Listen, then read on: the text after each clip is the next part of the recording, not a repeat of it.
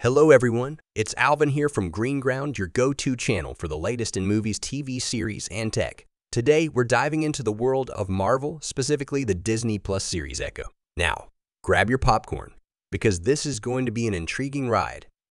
Let's start with the premise of Echo. Imagine a world where superheroes and villains dance in a delicate balance, where the echoes of past actions reverberate into the present. This is the world Maya Lopez finds herself in, following the events of Hawkeye.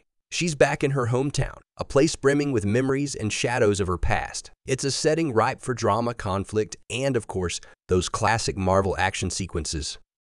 But here's where things get interesting. Echo isn't your typical Marvel fare. It's a show that promised to delve into the complexities of its protagonist, a physically and emotionally scarred warrior, trying to reconnect with her roots. The potential was there for a gritty, raw, and real story, something that could stand apart from the usual Marvel gloss. And yet, as we watched, it became clear that Echo was struggling to find its footing.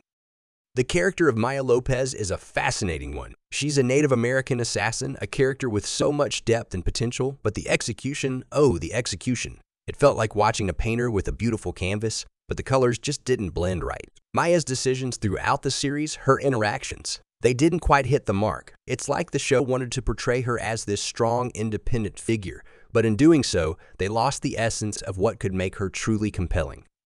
And then there's the action. We all love a good fight scene, right? But in Echo, something was amiss. The choreography, the intensity that we've come to expect from Marvel seemed diluted. It's like watching a dance where the dancers are just a step out of sync. You want to get into it, but something keeps pulling you back. Now let's talk about the use of sign language in the show. This was a bold and commendable move. It brought a unique element to the storytelling, a way to immerse us into Maya's world. But the inconsistency in its delivery was jarring. It's like trying to read a book where every other page is in a different language. You appreciate the diversity, but it disrupts the flow. Kingpin's portrayal in Echo compared to Daredevil is another point of contention. In Daredevil, he was this towering figure, a mastermind with an iron will. But in Echo, that aura seemed to have diminished.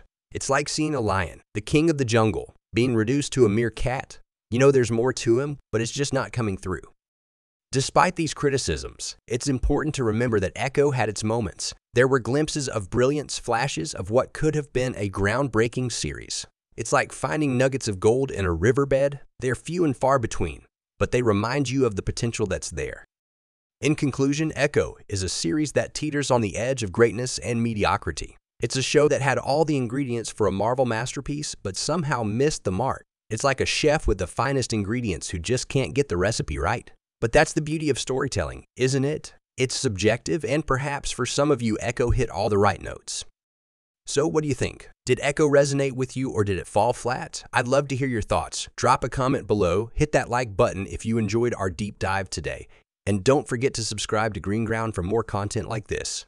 We're all about bringing you the most engaging reviews and insights into the world of entertainment.